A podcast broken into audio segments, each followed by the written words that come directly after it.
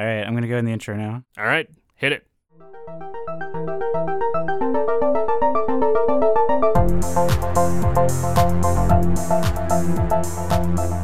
You're listening to season two, episode 17 of Hip Squared, American Fantastics pop culture podcast, celebrating everything from the mainstream to the independent, weird, old, and local. Troy, how's it going? We're getting to the end of the summer. Starting to finally cool down a little bit. Ready for that fall pumpkin spice latte. Yeah, I'm ready to dive into that Yep. and I- get some, like, where you can just smell cinnamon permeating through your pores. Mm. I heard that they're starting it earlier than ever before this year. The pumpkin spice latte at Starbucks. Yeah, I've been working at Kroger the last few weeks, and we have um all of our fall stuff coming out. Like, there's apple cider vinegar chips.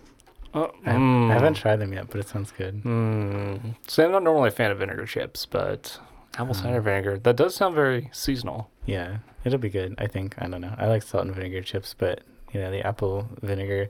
Apple vinegar is also one of those things that's kind of um, touted as a cure-all, almost like. Uh, well, there's people that if you take a shot of apple cider vinegar every day, it's supposed to be really good for you. There are other people that if you take a shot of apple cider, cider vinegar every day, you'll throw up because it's disgusting. It's like a shot of vinegar. Oh my god, that sounds horrible. Maybe just like pickle your insides a little bit. Ah, yeah, my insides are fine as they are. So speaking of insides, uh, I watched a new documentary this weekend. Okay. It's called uh, American Factory. Uh, it's on Netflix, and like it's one of those. I think uh, I've watched enough Netflix now that Netflix knows more about me than I know about myself when it comes to uh, uh, TV show and movie tastes. So Yeah. Well, documentaries have kind of become a dominant genre, at least in the age of streaming TV. It seems like like there was that big hit on HBO. Was it Making of a Serial Killer or something? The one where Mm. the guy outed himself on a hot mic in the bathroom or something like that. Right, but I mean, like most documentaries, like they they have this traditional and uh, well-known fact of being boring, Mhm. right? Yeah. But I think a lot of that comes from like if the documentary is about stuff that you know about, and since a lot of kids have just like been stuck what listening to documentaries during school that they have no interest in at all. So when you're going out and looking for documentaries yourself, you know, Mhm. you're you're a lot more inclined to be like have a positive mindset to it. That and documentaries nowadays are, are a lot better than probably when we were kids because the uh, just the quality of uh, stuff that's coming out is better. So American Factory. Mhm. So it's a documentary. Um, it kind of starts back in 2008 when um, the big financial recession was happening Mhm. and a lot of plants were closing. And in particular, there was a plant in Dayton, Ohio. It was a GM plant that Okay. um, shut down and they shuttered the doors. It impacted, I think the count was like 10,000 families um, because of just like job, like the job loss, the region that it was in, like that was one, or the city that was in, that was one of the big things that city was supporting was that factory. So it shut down in 2008. A lot of people lost their lost their jobs, went on really hard times. I know I was talking to somebody the other day that mentioned like their dad had like had worked at that plant and lost his job. Like so it, it's Impressive even that it stayed open that long because everything getting um, either outsourced your foreign competition. And I didn't realize, well, I guess it's part of the Rust Belt. You think Mhm. of auto plants as always being in Detroit, but there's a big Toyota plant in Louisville and a Ford plant. So, Right. There's a few plants in Kentucky. So, like, there's, it's not that surprising that there were these car plants, but like when the recession hit, a lot of them in the U.S. shut down because people aren't, but when people don't buy cars, there's no point in making them when you can't sell them. So, it starts in 2008, and they pretty much show like the plant closing. And then skip ahead seven years. In uh, 2015, a Chinese company by the, na- by the name of Fuyao mhm. um, bought the um, the location and the buildings. So their intention was to open a American version of their glass production plant. So in China, they had been making essentially windshields for um, all the big car companies, and they were going to start doing that in the U.S. now as well. Probably since a lot of the um, cars are manufactured in the U.S. and it's been it was getting shipped over, so it's a way of avoiding tariffs and um, start off their business in the U.S. and like move more globally. So the story kind of is all about the interaction between the two groups of people. Because what you have is you have this chinese company that's come in and a lot of the people that are um, like managers and upper management are um, chinese and they're there to try and like get this plant on the same level as their chinese counterpart and then you have all these Americans who are here who are essentially looking for good jobs, looking for jobs in this region that's been like kind of sucked dry. It's now that the man, now that a lot of the manufacturing jobs have left, and now this huge new manufacturing companies come in. So And it's a lot of the same workers that came back from the Right. the factory was open. So, so some of them are, um, and some of them are just like people that have been a, like. It gives the impression that's a lot of the workers from the, uh, from when the factory is closed, or like family members that have worked in the factory, and they're coming back and they're looking for these like they're looking for decent paying jobs. Um, so it starts off in 2015, and the there's immediately some like like some good vibes like you know all these people that are just excited to have a job that are in uh, these chinese people that are completely new to the american culture and learning about it learning about like what it means to live here um, and like interacting with these people. So like that's a really cool part of this but then it start like the uh, contentions start to grind, and it starts off immediately when um, they have the senator, uh, a senator, come and like kind of commemorate the opening of this huge plant that's going to employ thousands of people, and he mentions a union. Yeah. and like starting unions, and So that's the thing I was thinking of is that Chinese working conditions are a lot worse usually than anything in American factory, which is also kind of why I imagine things are so cheap because you can pay people. Right. yeah. So you're getting kind of the meat of the story, and it's a. Uh, it starts with the Chinese factory. Like they understand. You can tell they understand going in. We can't get this get these Americans to work the same way that we can get Chinese people to work because they go in like it's three shifts, um, eight hour shifts. So standard standard American uh, policy, and when you kind of like see that in comparison to Chinese policy, it's completely different. Like one of the um, one of the scenes that I thought was the most interesting was there's a scene where um, essentially the Americans are having a hard time meeting quotas and getting the quality out that they need to. So they send a lot of their like middle management American um, people over to China to see their process and meet with their company. And at that point you get to see like how these factories are run. And it's like the whole time i was watching it you see these people that are um, they're like machines. They can knock out the same process that an american is doing in half the time. They're um, systematic. They're quick and they're efficient and they're accurate and they do the same thing every time. And the whole time i'm watching that i'm going you cannot get an american to do that. And they they don't stop. Like between their breaks they're just they're moving like constantly. They're not stopping to go talk to other people. They're not um, getting one thing done waiting to waiting for a second for the next thing to come in. They're just immediately it's always work. And that's just something that doesn't happen in american factories.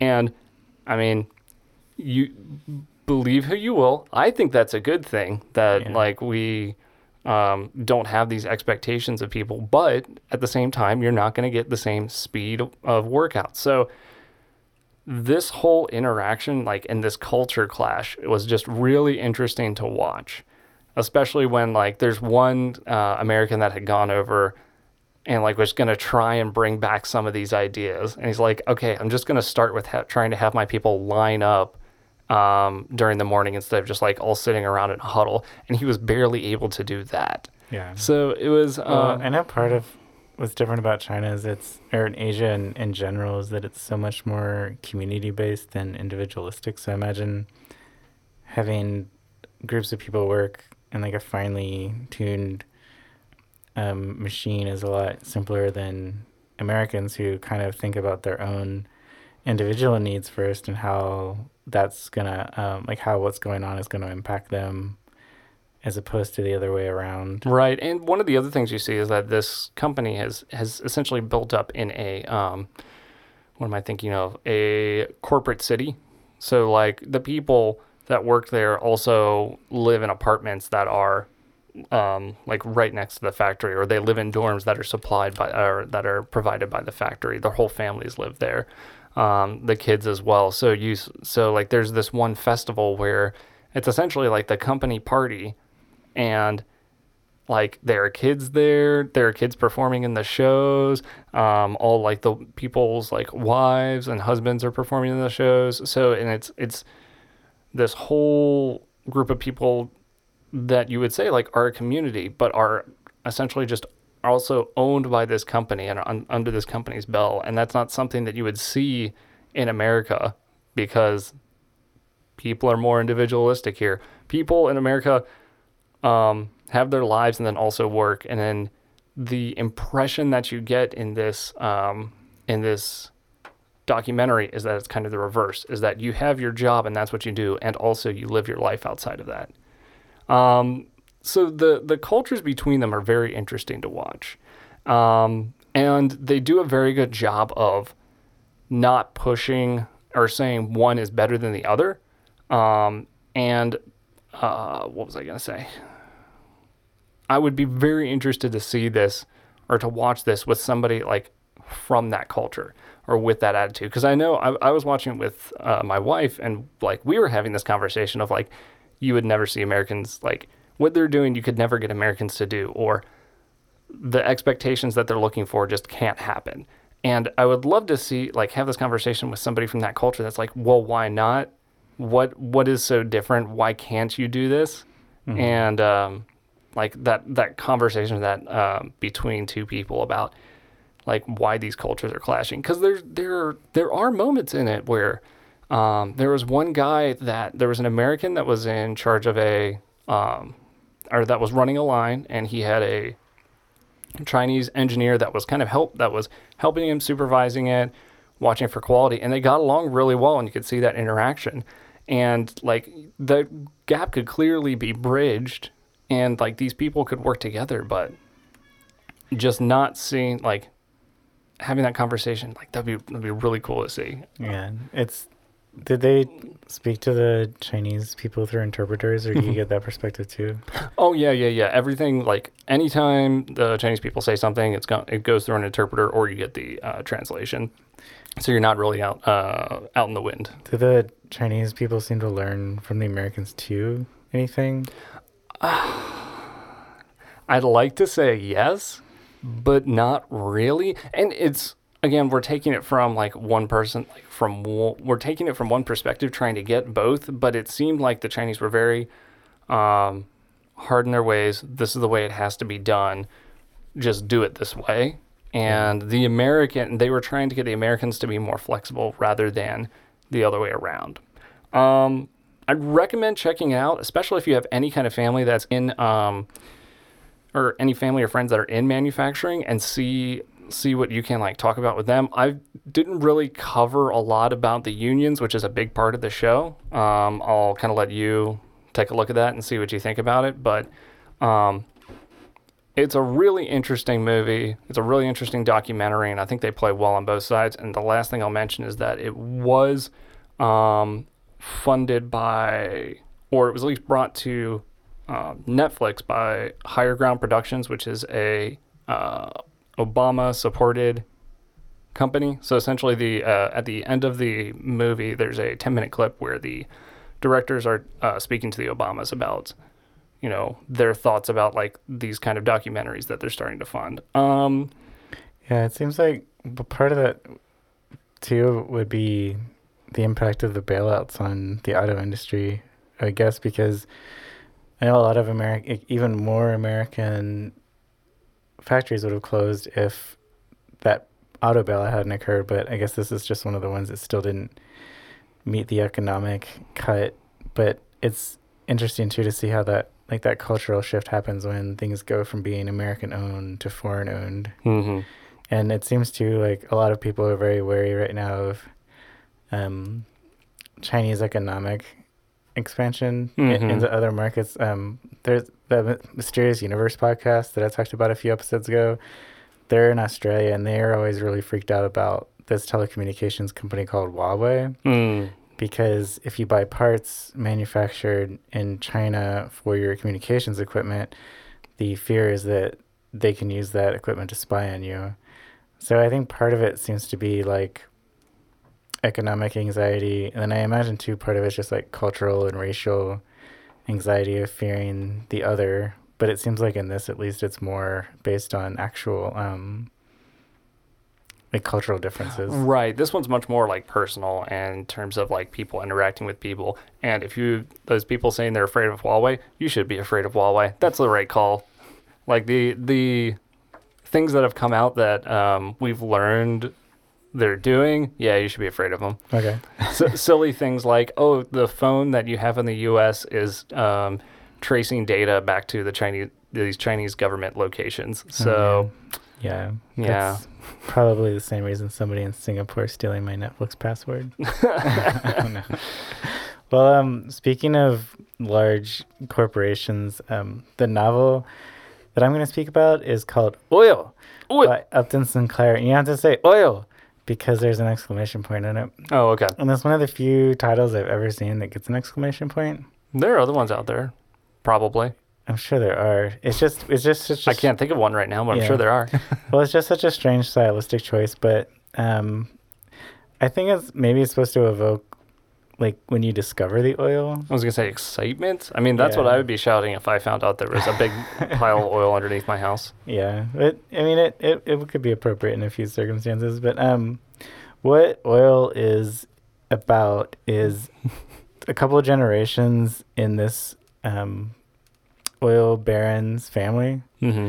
So it's also the movie or the book that There Will Be Blood is based on. Oh, okay. with Daniel Day Lewis, and um, that's a movie Kelly and I quote all the time. We I think we've only seen it once, but there's this great scene where Daniel Day Lewis's character is explaining why he doesn't have to buy the oil from the um, like spiritual evangelist character, and it's because he bought up all the land um, outside of him, and he can stick his like oil Mm. pipelines underneath the other person's property.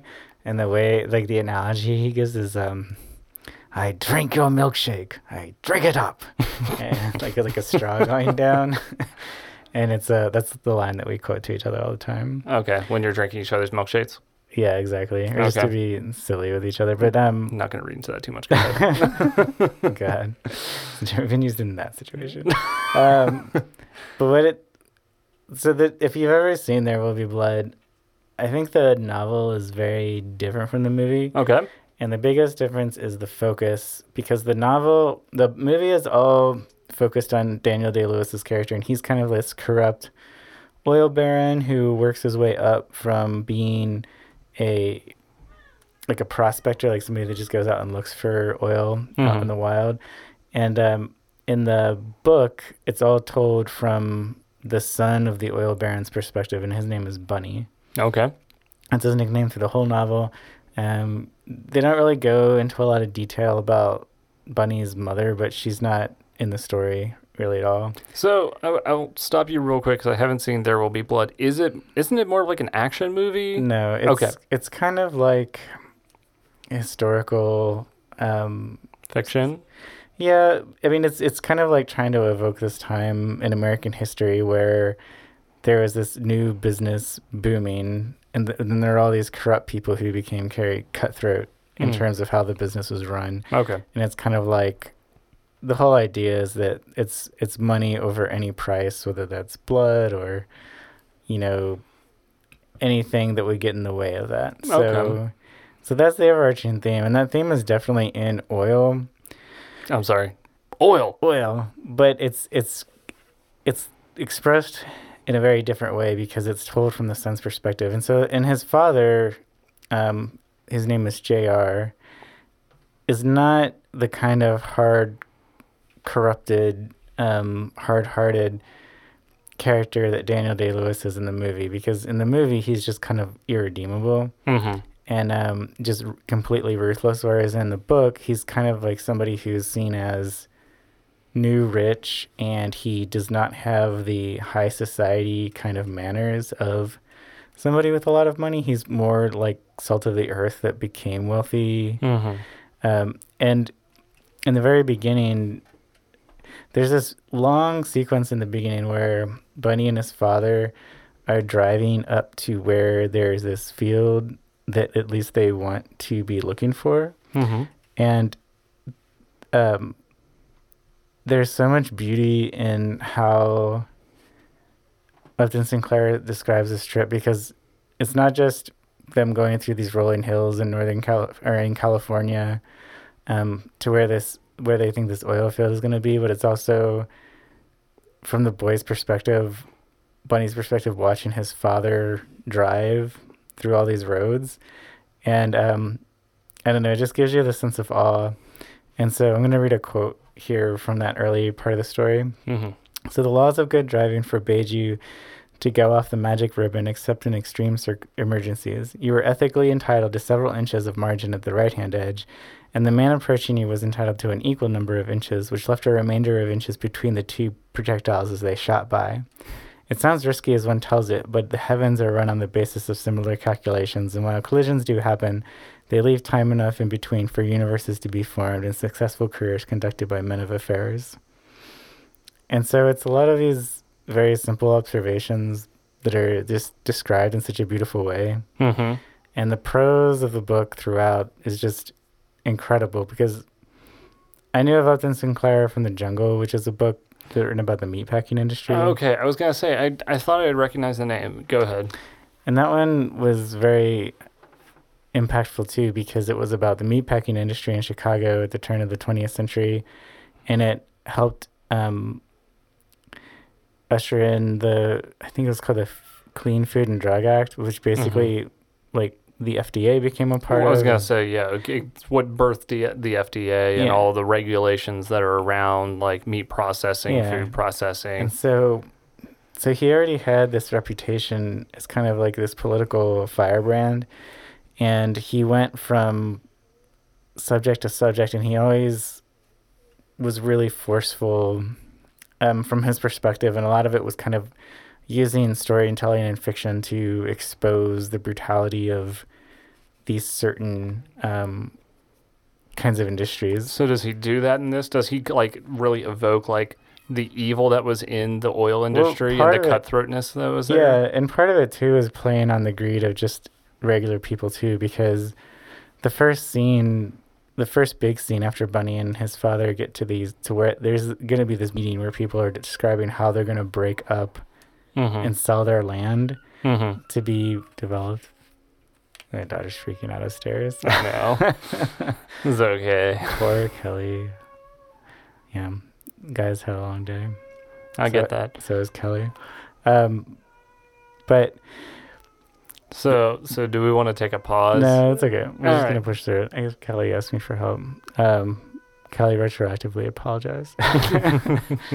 um, but what this book does is it just kind of rips the veil off of all these um, kinds of human vices that make the situation even um, more intense and, and worse for people. And it kind of shows how greed, especially, uh, clouds people's judgment and gets in the way because in the first part, there's all these common people that are talking about how they're going to sell their land to the oil companies and how Sure. they're going to sell these leases. Sure. But then they all kind of, um, based on how much land they have and where their plots are, they sort of keep scheming against each other and trying to Trying to get Cheat. that that much more. yeah, and they're trying to cheat each other, like, or figure out who is going to form kind of like these little alliances.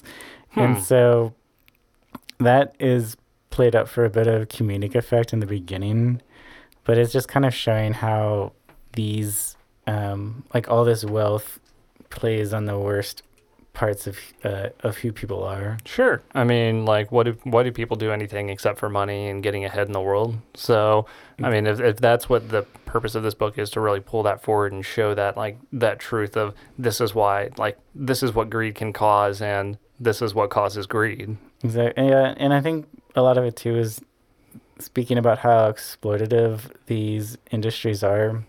Um, so in the very first part of the book, while there's this insane meeting taking place where the whole neighborhood is fighting with each other, there's this boy named Paul Watkins who's so in this part of the story, Bunny's probably about twelve, and then Mhm. Paul's you know about fourteen or fifteen years old, and he has been um, kind of on his own, and he's come back home, but he doesn't really want to know pe- want people to know he's there yet. So Bunny steals him a pie from inside this little meeting, like from the kitchen, and brings it to Paul. Okay. And then Paul is so um, idealistic in terms of, like, he keeps saying that he wants to pay money to uh, back for the pie to Bunny once he has it, and he won't accept any money from Bunny, who's got a lot of money because his dad is rich. Sure.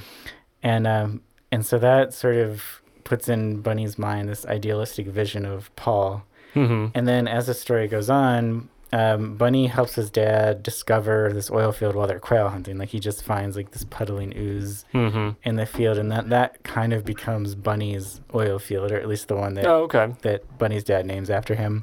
Sure. And then throughout the course of the story, while Bunny ages and he goes to high school and he goes to college, and there's all these labor struggles going on Mm-hmm. in the oil field, and he sees how they're resolved and how um, like he gives a very sympathetic perspective for the workers and what they're going through and Sure. like why they're striking and all this. Sure.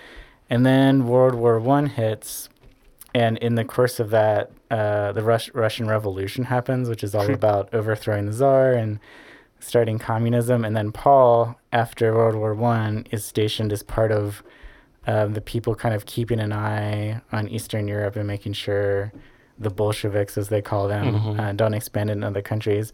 And so, from that and the aftermath of the Russian Revolution, um, and Paul kind of becomes Paul gets becomes completely disillusioned, um, and starts to become a communist himself. Hmm.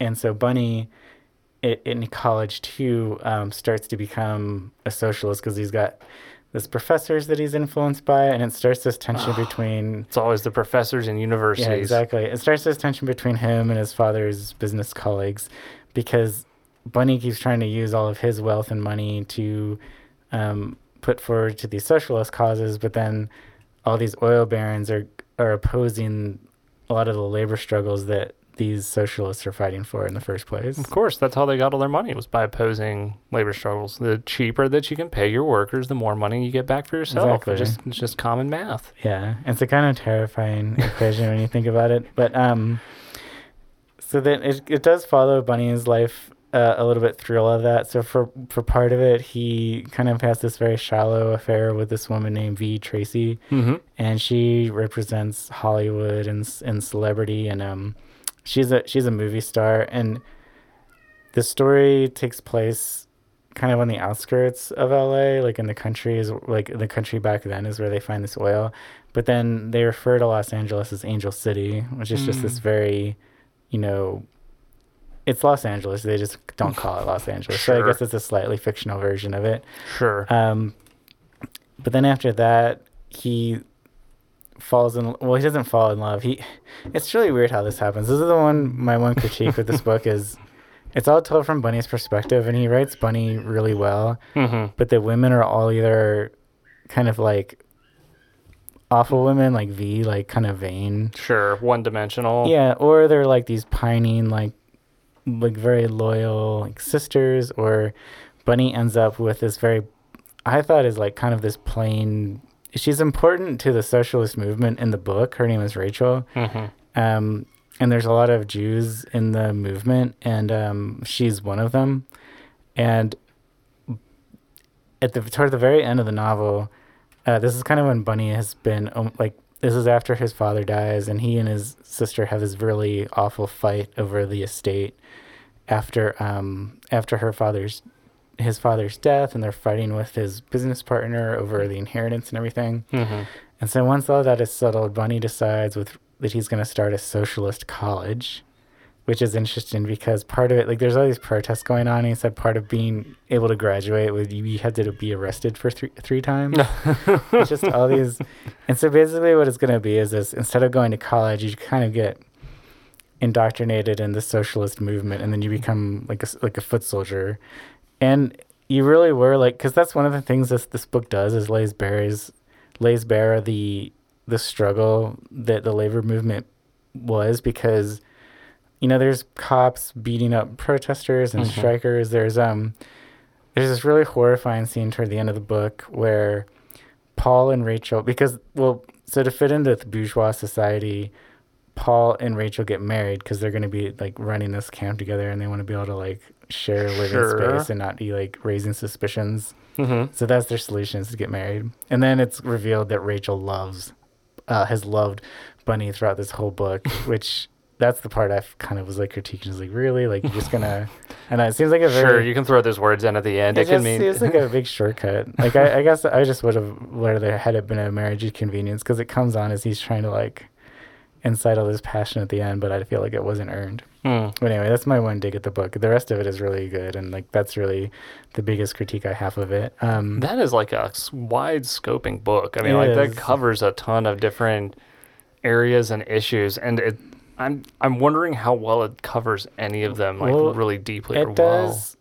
The way it does it really well is it all tells it through the spectrum of Bunny's life. Mm. So it's Bunny's story of being a young, like, you know, on the cusp of adolescence all the way through early adulthood. hmm And so all of these, like the labor struggles and the socialist movement and how the oil fields are operated, because it goes into that too, like just the practicalities of digging for, um, hmm you know, these these holes, and then like also like pulling people out with hooks, like you're like basically trying to take them out like those little um, doll machines at the Oh like my at gosh! restaurant. Yeah.